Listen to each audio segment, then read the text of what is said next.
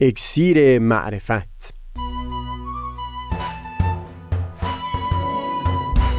مروری بر مضامین کتاب ایقان. این گفتار نقشی نو زنده ماندن در دیگری از تا همامه ازلی در شور و تغنیست، گوش قلب را از سروش او بی بحر مکن. از تا همامه ازلی در شور و تغنیست، گوش قلب را از سروش او بی بهره مکن. گوش قلب را از سروش او بی بهره مکن.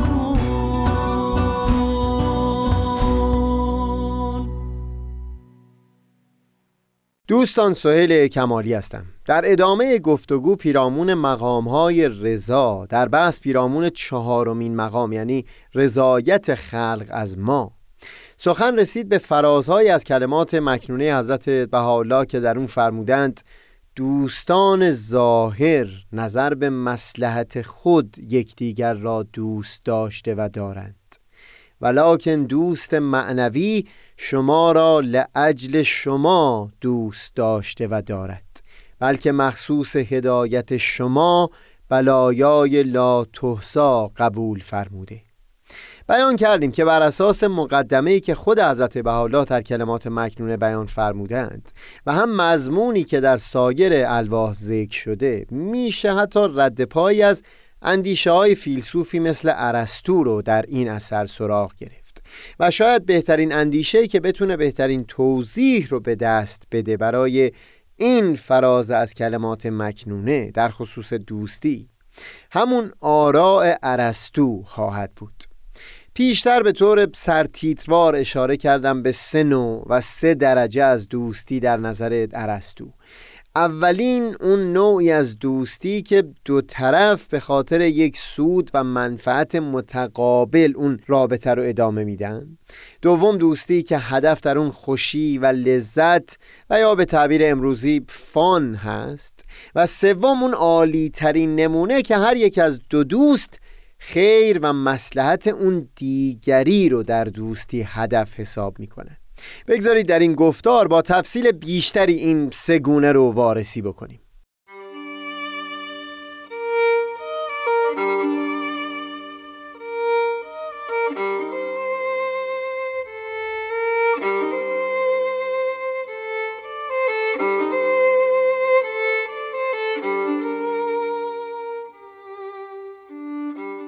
دسته اول دوستی ها اون هست که در اون هدف دو طرف سود و منفعت متقابل هست، یعنی دو طرف میدونند که اون دیگری میتونه نیازی از اونها رو برآورده بکنه و لذا با هم دوست میمونن.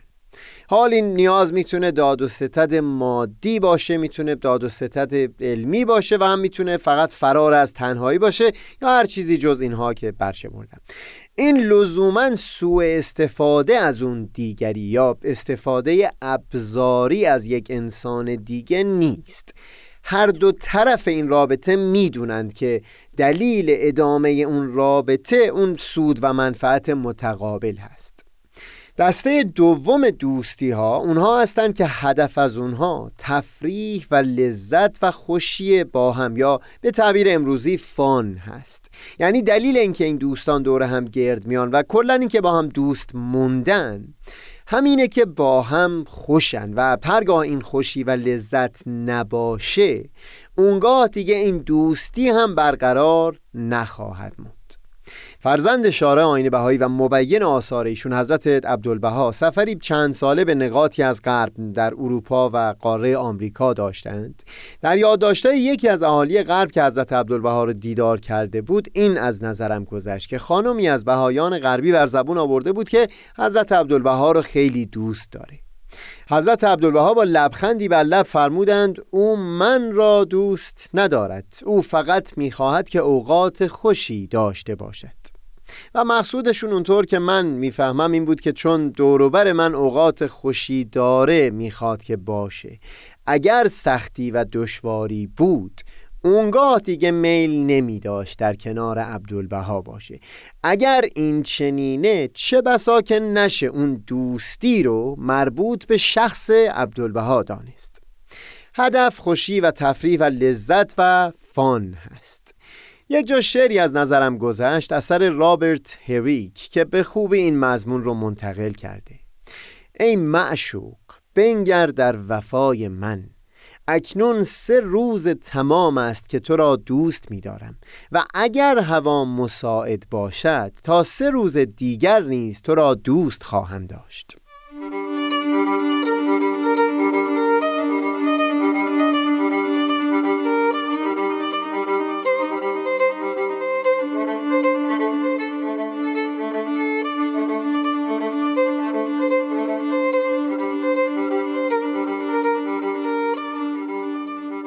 نمیشه گفت که این دو دسته‌ای که توصیف کردیم اصلا دوستی نیستند. به هر حال دوستی هستند، اما اون عالی ترین شکل روابط انسانی و دوستی، این دو نوع دوستی که توصیف کردیم نیستند. به خصوص اون شکل دوم، یعنی دوستی‌هایی که فقط به خاطر تفریح و لذت و داشتن اوقات خوش هستند رو اگر به دور و برمون نگاهی بندازیم میبینیم که بخش عمده دوستی ها رو همین تشکیل میده. ارسطو نوع سومی از دوستی رو بیان میکرد. اینجا دیگه خود اون دوست و نه چیزی غیر از او هدف دوستی هست، یعنی هر دو طرف دوستی از صمیم جان میخواند که اون دیگری رو رضایتمندتر بکنن، بی اون که در این وسط لزومن هیچ سودی برای خودشون انتظار داشته باشن. و همون گونه که گفتیم مراد ما از سود لزومن سود مادی نیست، هر اون چیزی که بهره‌ای به خود ما برسونه. خود انتظار چنین چیزی رو داشتن دوستی رو از حالت سومی که ارسطو میگفت خارج میکرد. ارسطو همچنین میگفت این دوستان کسانی هستند که دغدغه اخلاق رو دارند و میکوشند که خورشید اخلاق رو در جان همدیگه تابان و پردرخشش نگه بدارند. ببینید اینجا دیگه مثل دوستی اول لزوما دوام دوستی به خاطر سودی نیست که به طور دائمی میبایستی از اون شخص به ما برسه، یا مثل دومی دسته این نیست که فقط اون خوشگذشتن در لحظه که باز به خاطر خوشی خود ما هست دلیل دوام دوستی باشه. در اینجا هم صد البته که خوشی و لذت هست، اما این لذت بیشتر به خاطر خوشنودی و خرسندی اون دیگری به وجود میاد. این دوست از اینکه تونسته باشه امکانی رو برای رشد اون دیگری فراهم بکنه و ببینه که او به پیشتر حرکت کرده خوشنود میشه. بگذارید زیبایی این حس رو با مثال مادر یا پدر فهم بکنیم که بسیار نزدیکتر به ذهن هست.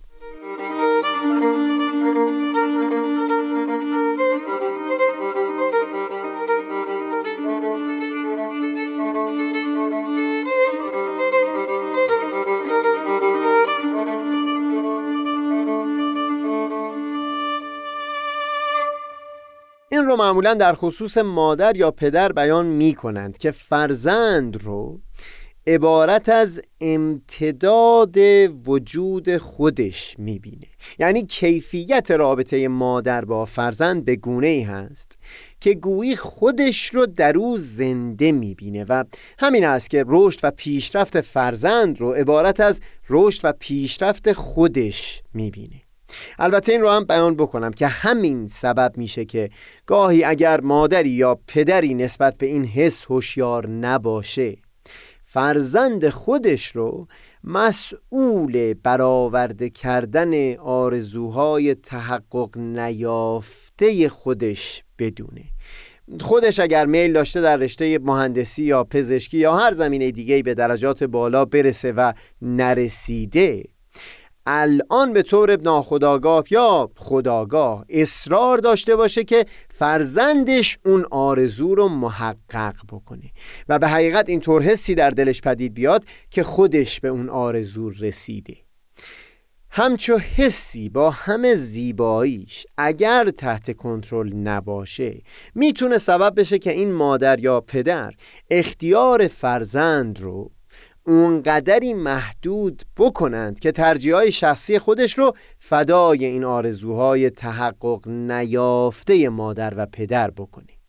مشخصا این از آفتهای این حس زیبا هست، ولی در اینجا منظور من وجود همچو حسی هست که یک فرد دیگری رو امتداد وجود خودش میبینه.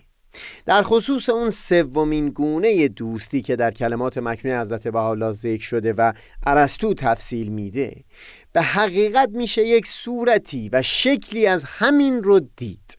اینکه یک فرد اون چنان از رشد و پیشرفت اون دوست خوشنود میشه که گویی خودش به اون اوج رسیده. بگذارید کمی گفتگو بکنیم که زیبایی همین حسی که اینجا توصیف کردیم چقدر میتونه به زندگی ما غنا ببخشه.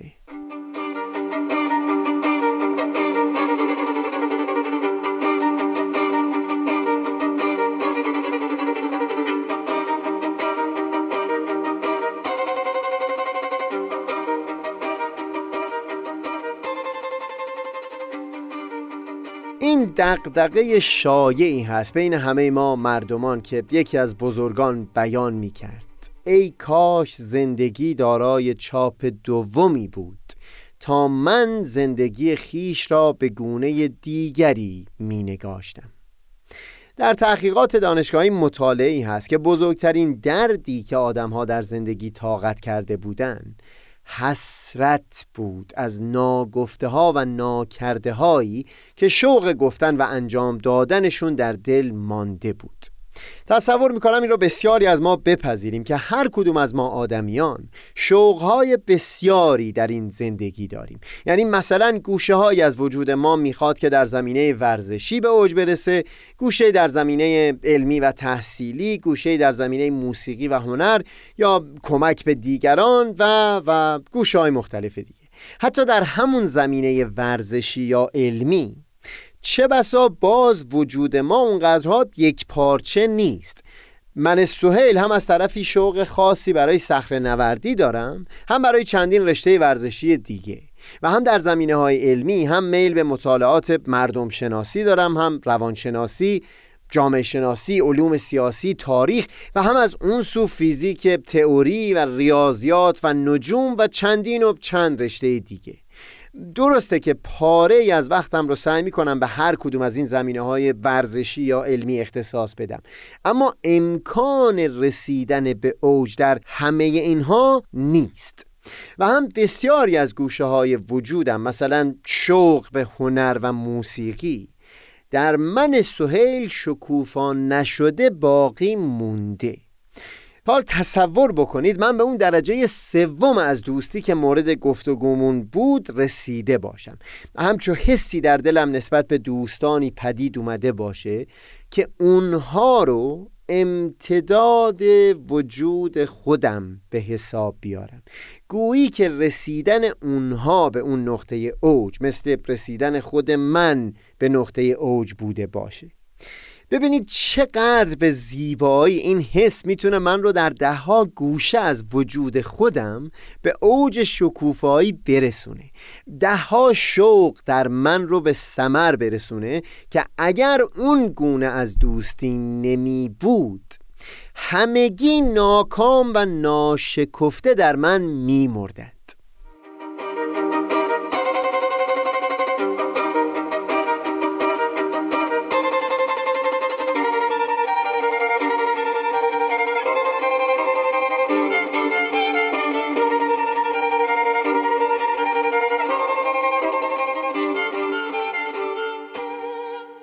تصور میکنم همه ما یا دست کم بسیاری از ما بتونیم نمونه هایی رو در زندگی خودمون پیدا بکنیم که اوج پیشرفت فرد دیگری سبب شده تا ما خودمون حس بکنیم که یکی از آرزوها یا شوقهامون به ثمر رسیده.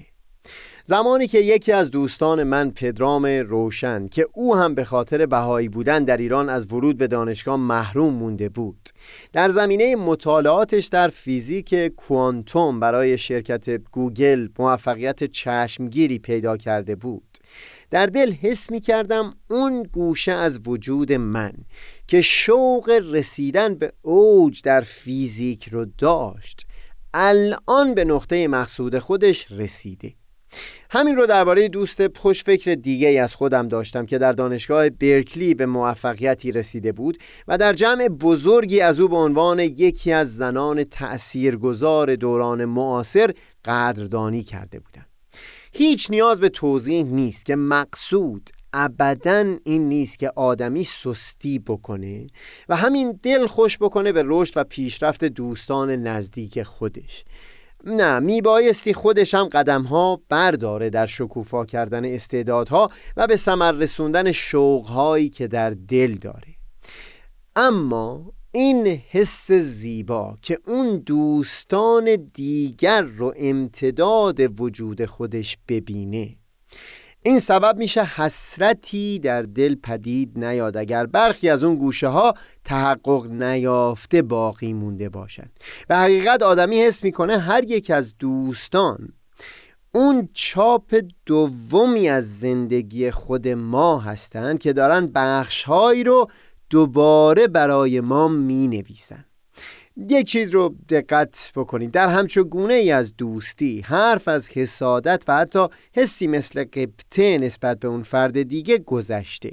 حرف اینجا از این هست که در این درجه از دوستی ما اونچنان خوشنود میشیم از رشد و پیشرفت دیگری که حس میکنیم گوشه های ناشکفته ای از وجود خودمون توسط اونها و به خاطر همون پیشرفت اونها به ثمر نشسته و حسرت‌های زندگی ما کمتر شده. حس می‌کنیم این به اوج رسیدن اونها برخی فشارها رو از دوش ما برداشته و میتونیم با خیال آسوده روی بقیه گوشه‌های ناشکفته وجودمون کار بکنیم. بگذارید گفتگو پیرامون این سومین و عالی‌ترین گونه از دوستی رو در گفتار بعدی پی بگیریم.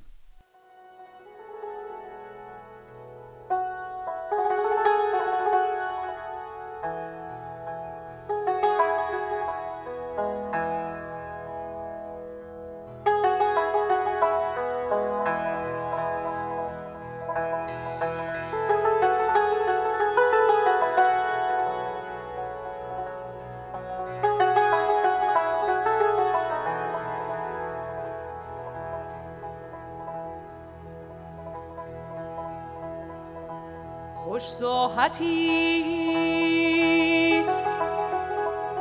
ساحت هستی، اگر اندر آیی و نیکو بساطیست بساط باقی.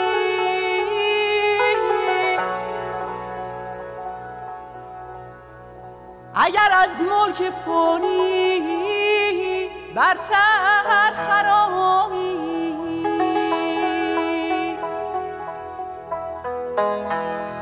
و ملیح هست نشاط مستی، اگر ساغر معانی از ید غلام الهی شامی. اگر به این مراتب فائز شوی از نیستی و فنا و مهنت و خطا